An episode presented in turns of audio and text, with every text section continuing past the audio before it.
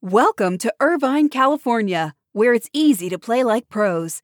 At the heart of Irvine's competitive culture is Great Park, the region's premier 194 acre multi sport complex, equipped for youth teams to Olympians and everything in between. Plus, Great Park's expansion is underway. With near perfect weather and a thriving sports scene, Irvine is the place to play. Visit destinationirvine.com for more information.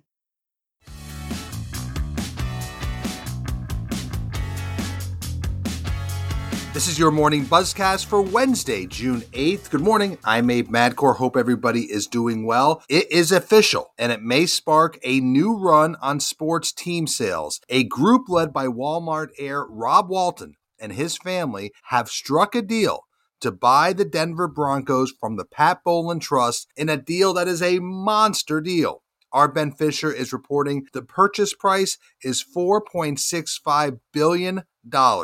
That nearly doubles the previous high for a pro sports team in the United States. Remember, the Brooklyn Nets went for 2.35 billion in 2019. The last NFL team to be sold was the Carolina Panthers in 2018. They sold for 2.3 billion. So, who is Rob Walton? Well, Rob Walton is the son of Walmart founder Sam Walton. He led Walmart from 1992 to 2015. Now, of course, Rob Walton is the lead on the bid, but he is joined by his daughter, Carrie Walton Penner, and his son in law, Greg Penner, who is the current chair of Walmart. So we see the Walmart consistency throughout the bid. Now, what's interesting is the bid also includes Mellody Hobson. She is co CEO and president of Ariel Investments, but interestingly, she is the chair of Starbucks. She is a black woman who adds diversity to the bid group, and that is something the NFL has really wanted.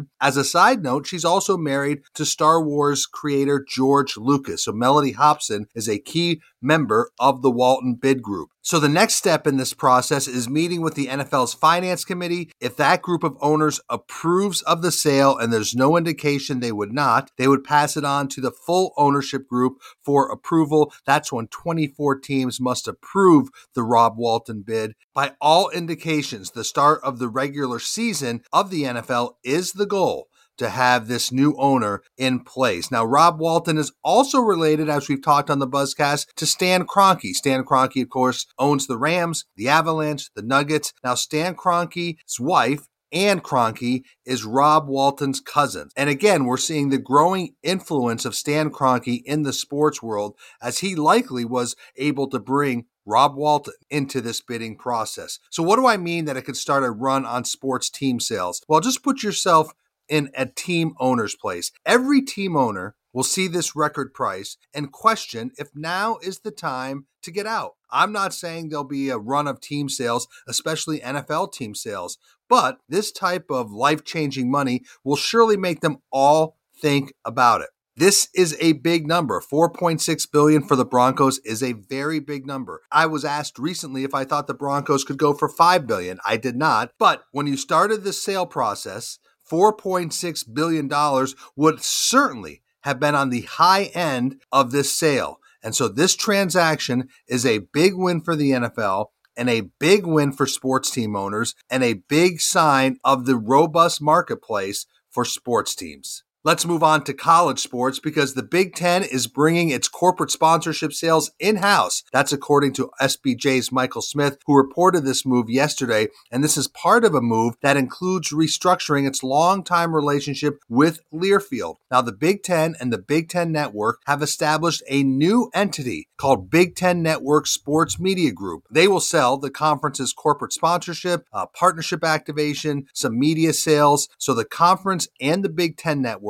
will hire their first vice president of sponsorship to lead this new sports media group. So, this new vice president will build out their staff and will be based out of the conference's office in Chicago. Now, bringing in corporate sponsorship in house doesn't mean a lot of money for the Big Ten. Conference sponsorships aren't the most lucrative or plentiful, but it does mark another move by Big Ten Commissioner Kevin Warren and the Big Ten to chart their own course and control their own rights. All this comes as the Big Ten is meeting with media companies this week in New York about its next media deal. So, a lot of changes at the Big Ten. Now, for Learfield, Learfield will remain with the Big Ten, but just in a more reduced capacity. They'll sell social media advertising and some other assets. Learfield has been a partner with the Big Ten since 2000 and eight. We talk a lot on the Buzzcast about growing the games globally. Well, the NFL will embark on an effort to grow the game globally by hosting its first official events ever. First official events ever to take place in Africa beginning June 21st in Ghana. The week of activities is called NFL Africa, the touchdown, and includes a number of activities. There's a, there's a, like a combine type competitive event. There's a fan event. There's a flag football clinic. So the NFL Africa camp will feature 40 players from across the continent taking place in this. And again, it's all in an effort by the NFL to grow the game of football, now holding its first events ever in Africa. And we want to end the buzzcast around names because there's some very interesting names in the news today. First, Andrew Judelson, well known to many listeners of the buzzcast, who has led national sales at Learfield and IMG College since 2013, has formally joined Diamond Baseball Holdings as its first chief commercial officer. Remember, Diamond Baseball Holdings, which is backed by Endeavor, launched in December and started out with the acquisition of 10 minor league baseball clubs. They have uh, hopes of acquiring more baseball teams. So Judelson will be charged with building and managing the nationwide sales and marketing for Diamond Baseball Holdings. Like I said, Andrew Judelson, well known to the sports business community. He was at the NHL, SI,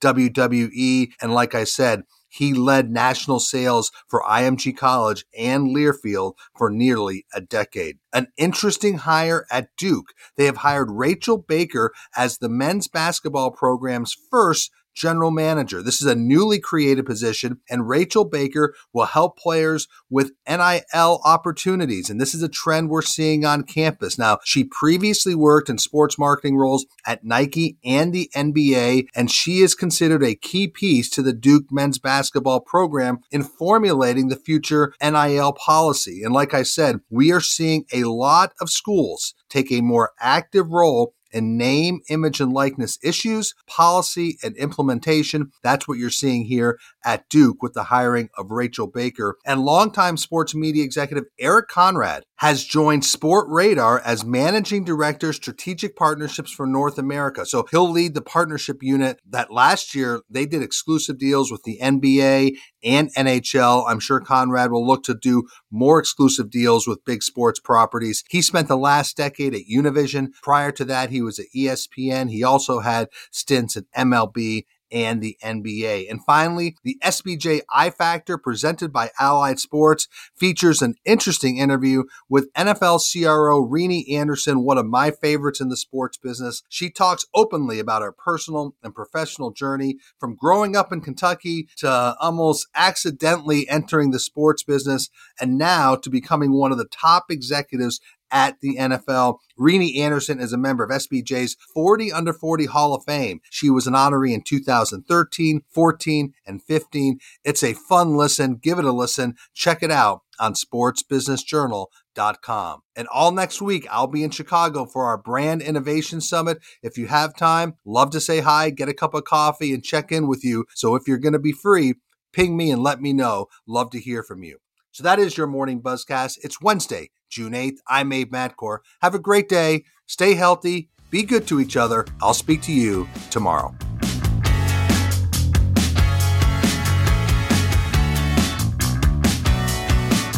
Welcome to Irvine, California, where it's easy to play like pros. At the heart of Irvine's competitive culture is Great Park, the region's premier 194 acre multi sport complex equipped for youth teams to Olympians and everything in between. Plus, Great Park's expansion is underway. With near perfect weather and a thriving sports scene, Irvine is the place to play. Visit destinationirvine.com for more information.